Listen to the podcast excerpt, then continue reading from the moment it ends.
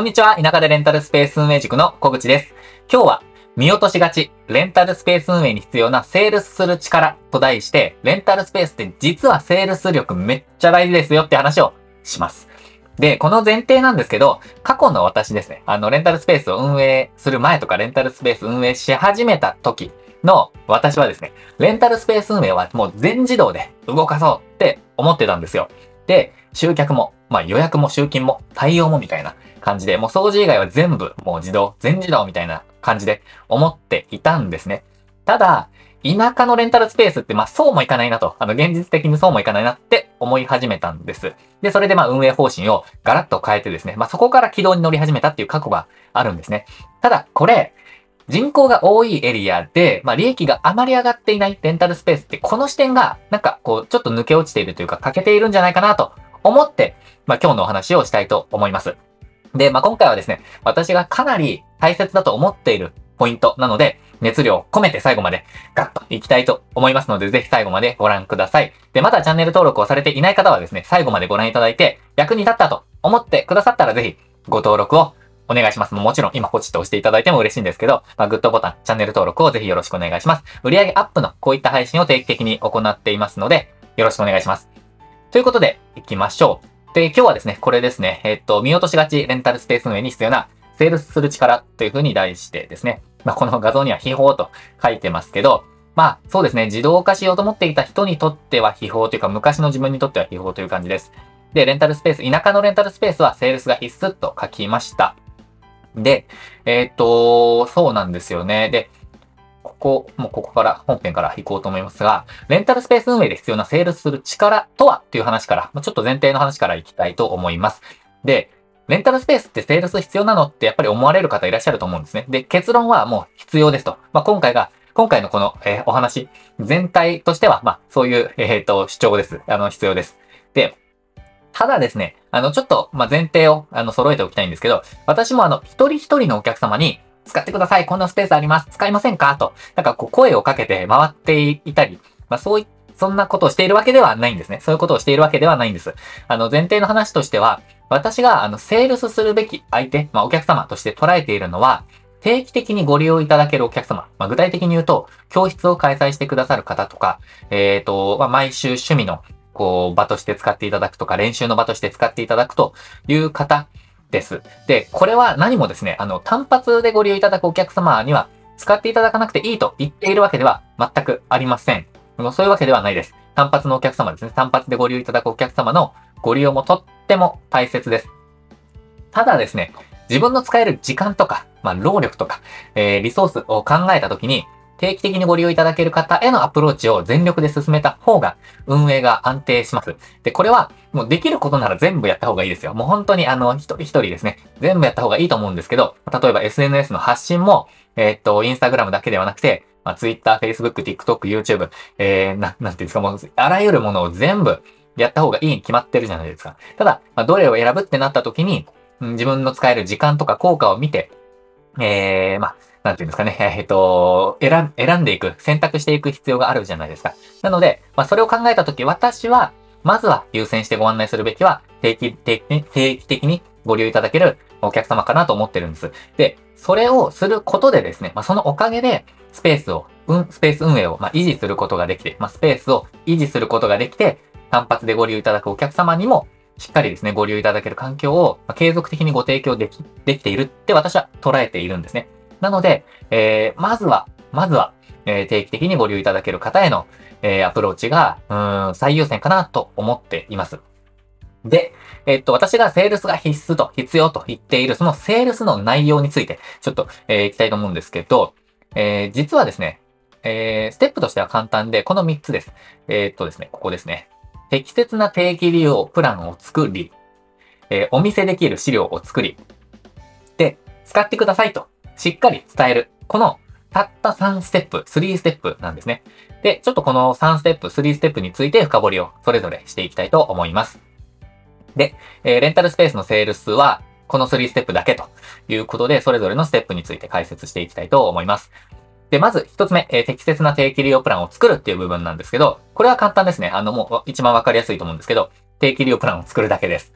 料金体系はスペースとか、ジャンルとか、いろいろ様々だと、それによって様々だと思うんですけど、一般料金よりも少し安めに設定することの方が、多いみたいですね。ただ、これはもう、本当に一概に言えないんですけど、商用利用、料金を取るような教室の開催とか、イベントの開催とか、そういう場合は高くするとか、ホームページにも情報を掲載させていただく代わりに、一般料金より、ちょっとお値段高めに、ご案内してますという方法もいいと思うんですね。それは、実はその方がいいんじゃないかなって私も思ったりもするんですが、ただ、一応セールストーク上はですね、普通より安い方が、進めやすいと思っています。この方が、おすすめしやすいですよね。なので、話が進めやすいかなとは思っています。で、うちの場合は、スタジオも、サロンもですね、一般料金より1時間あたり200円安い金額でご提供しています。1500円のところが1300円とか、そういう、金額ですね。他の料金体系もあるんですけど、簡単に言うと、そんな感じです。平日の日中で。で、セールスするにもですね、商品がないと始まらないじゃないですか。なので、だからこそですね、聞かれたら作るのではなくて、とりあえずもう事前にプランとしてご用意しておくっていうことが大切です。ただ、ここまでは多くの方が作られてるんじゃないかなとちょっと想像してるんですけど、どうですかね？ちょっとコメント欄で教えてください。で、二つ目ですね。は、お見せできる資料を作るです。で、次のステップがこれなんですけど、その作ったプラン、一つ目の、ポイントでお伝えした、プランを作ると。で、その次にそれを説明するための資料を作るっていうステップですね。で、この資料なんですが、資料といっても、もうウェブでも、ウェブ上でも、ホームページとかでも、紙でも、何でも OK です。とにかく目で見てもらえる資料ですね。目で見てもらえる資料を、作る必要があります。で、これはいくつかの理由があるんですけど、まずですね、お客様にとっては、視覚情報の方が、目で見る情報の方が、ご理解いただきやすいです。お話で、お伝えしつつ、目で見る情報があると、目の前にあると、情報量が多くなるんですよ。音声よりも、映像、目で見る視覚情報の方が600倍ぐらい。もっとかな？ちょっと忘れちゃいましたけど。情報量が多いって言われてるんですね。なので、ご理解いただきやすいと。あとは、ご案内項目に漏れがなくなるので、なんていうんですかね。それは、双方にとってメリットなんですけど、聞いてなかったとか、言ってなかったがなくなると。そして、信頼感が増すというふうに書いたんですけど、これは、なんていうんですかね。ホームページにちゃんと情報があるなと思っていただくことで、それをお見せすることで、ちゃんと発表しているプランなんだなと、信頼感が増すということですね。そして説明内容を整理できる。これ順番ですね。この順に、漏れなく説明するっていうことです。で、案内項目に漏れがなくなるという2つ目のメリットに、ちょっと重なりますけど、この順番でご説明した方がご理解いただきやすいとか、そういうことがあるので、説明内容を整理できるということもメリットの一つです。そして、これは運営者目線ですけど、使い回せる、改善できるって書きました。この項目ちょっと直した方がいいなとか、なんて言うんですかね。これちょっと追加しておいた方がいいなとか、言い回し、表現がちょっと違うなって思ったところは、また次に、ご案内するときのために改善できるんですね。で、そのまま使うのであれば、そのまま使い回せるじゃないですか。なので、資料があった方がですね、改善もできますし、説明しやすいと思います。で、これをホームページに載せておけば、そのまま載せておけば、お客様ご自身のタイミングでご覧いただいて、お問い合わせにつながる場合も、あります。ですね。で、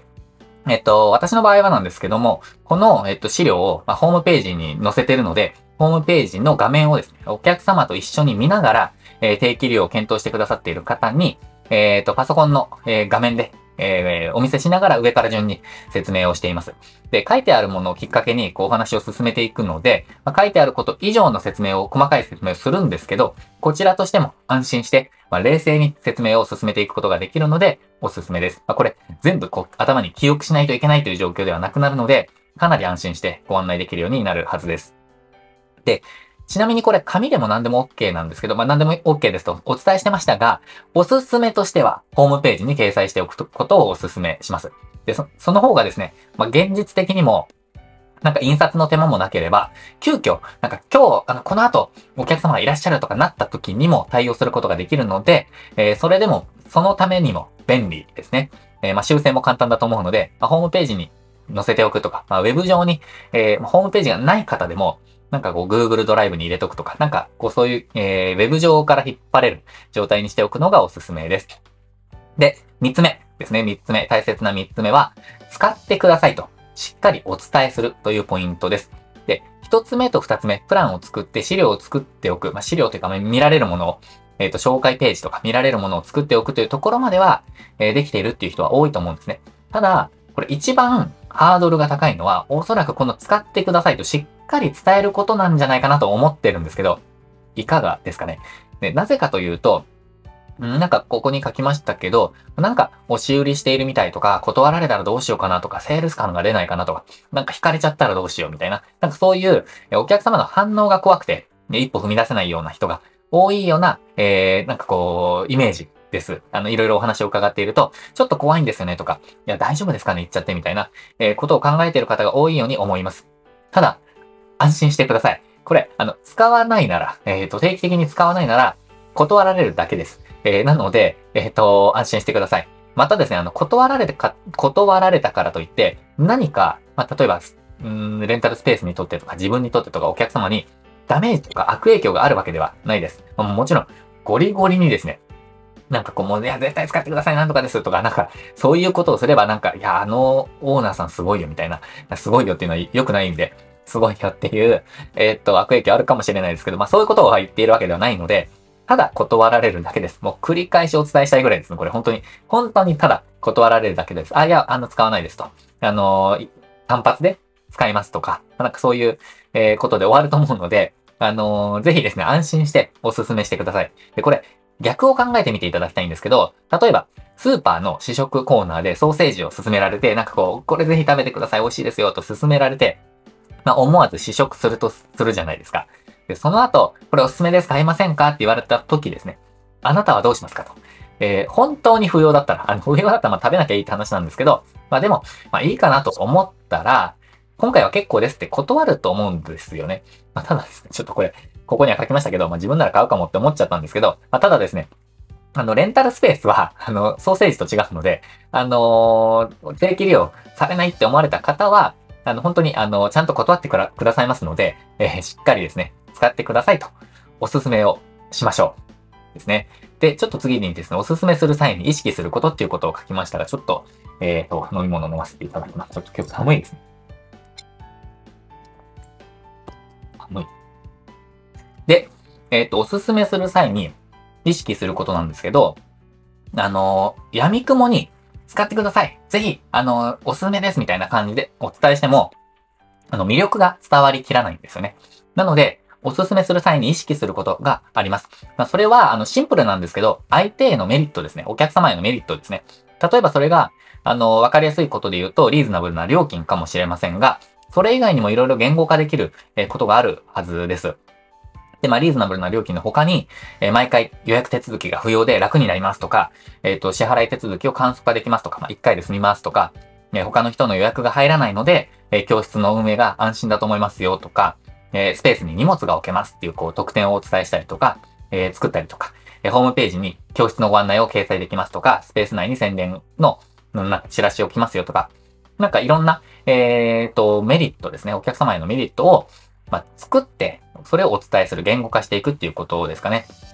まあ、これは、スペースによって様々だと思うんですけど、まあ、いろんな特典を用意して、で、その中でお客様がメリットに感じていただけるものを、まあ、ご紹介していく感じですかね。まあ、ホームページ上にも載せているということであれば、まあ、上から順々にご案内して、まあ、これはメリットですねとか、これは不要かもしれないですねみたいな話をしながら、話を進めていくっていう感じですかね。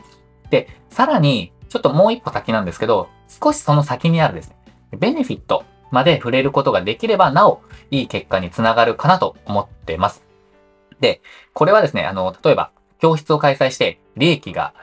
を得るという夢が叶うとか、多くの人とつながることができるとか、専門分野の楽しさを広げることができるとか、好きなことを仕事にできるとか、ちょっとこの教室開催とか、何かイベント開催の先にある、その先生にとっての得られる状況とか、得られる環境とか、感情とか、そういうことにつながっていく。それがベネフィットですね。で、例えば、ここのですね、このメリット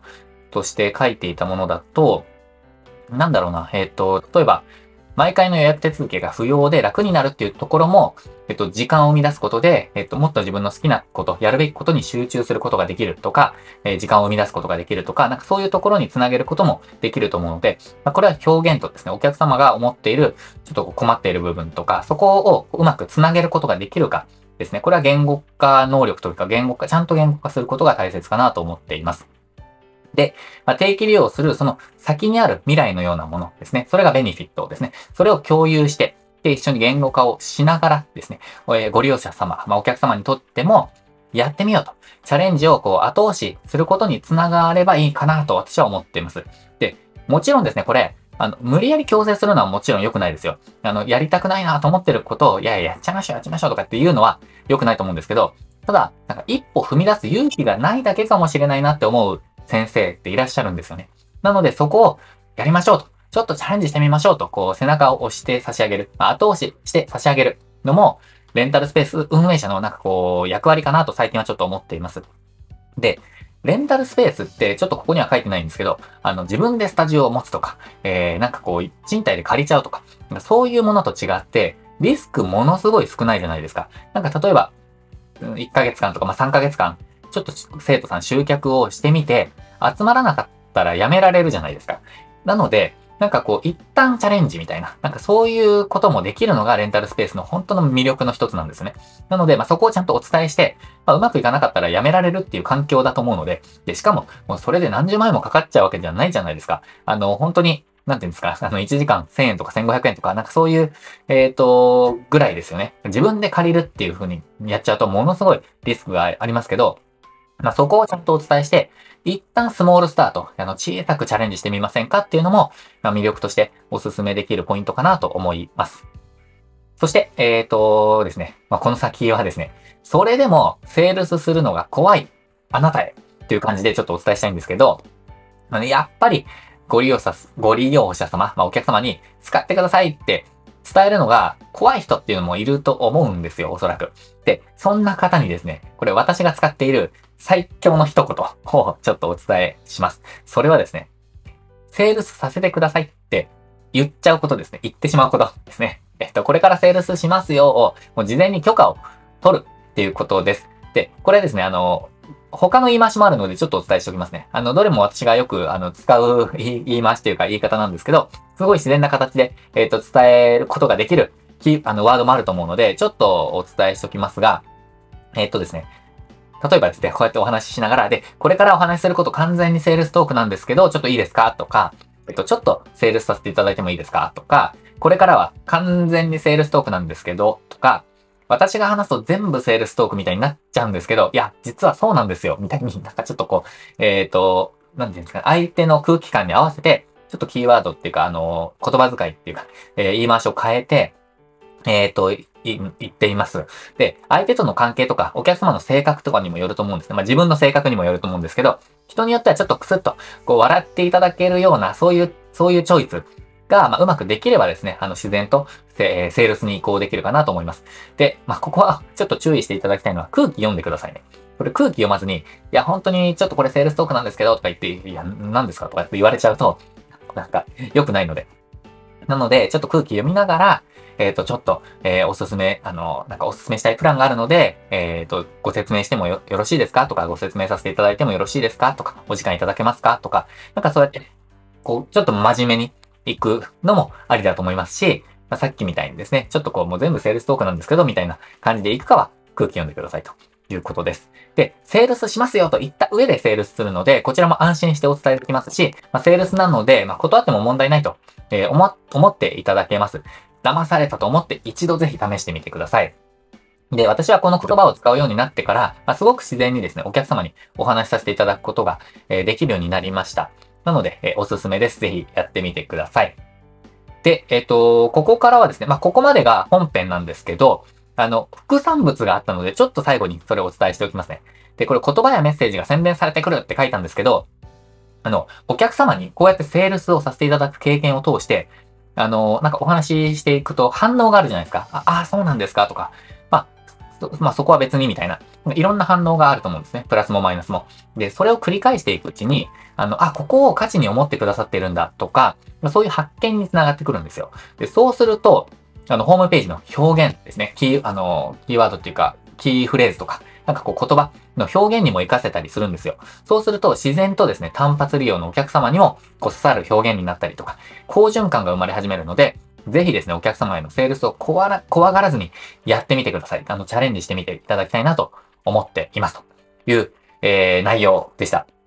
で、ここからですね、ちなみに、私のセールストークになるんですけど、このセールスの流れとか、セールスができる場のセッティング方法とか、セールス前の準備とかですね、いろんなこと、やっていく必要があるんですよ。いろんなことやっていく方が、制約率が上がるというか、成功率が確実に上がるんですね。で、それを一つの資料にまとめています。で、定期利用獲得ガイドブックという無料の資料があるので、ぜひですね、これダウンロードしてください。100ページ弱の資料にまとめてるんですけど、あなたのフェーズに合わせた、いろんなステ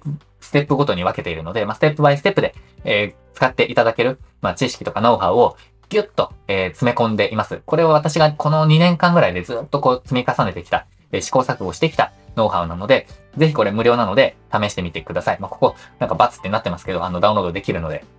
ですね。ぜひこれを使ってですね、今回のセールス力をちょっと磨きながら、実践に移していただけたらなと思っています。ということで、以上です。で、最後にもう一つだけ宣伝させてください。無料相談を行ってます。特にですね、田舎でレンタルスペースを運営したいと思っている方ですね。またはすでに運営しているという方は、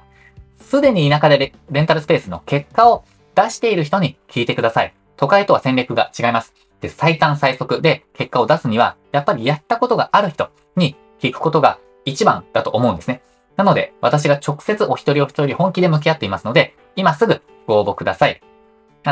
ご利用いただいた方というか、ご相談させていただいた方からは、直接聞けてよかったとか、いや、こんなに、教えてくれるんですかと、嬉しいお言葉をいただいているので、ぜひですね、お気軽に、ご応募ください。で、公式 LINE ですね。公式 LINE にその、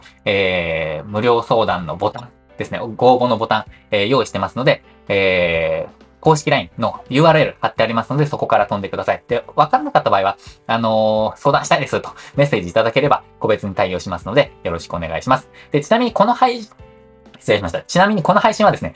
私が運営している、田舎でレンタルスペース運営塾でお届けしている、メルマガの内容をより詳しく、解説する配信です。概要欄に貼ってある無料の資料ですね。先ほど、セールスさせていただいた、資料も含めてですね、ご登録いただくと、次の配信から届くようになるので、ぜひ、ご登録ください。で、最後にですね、チャンネル登録と、グッドボタンを押して、閉じていただけると嬉しいです。ということで、今日も最後までご視聴いただきましてありがとうございました。それでは、次の動画でお会いしましょう。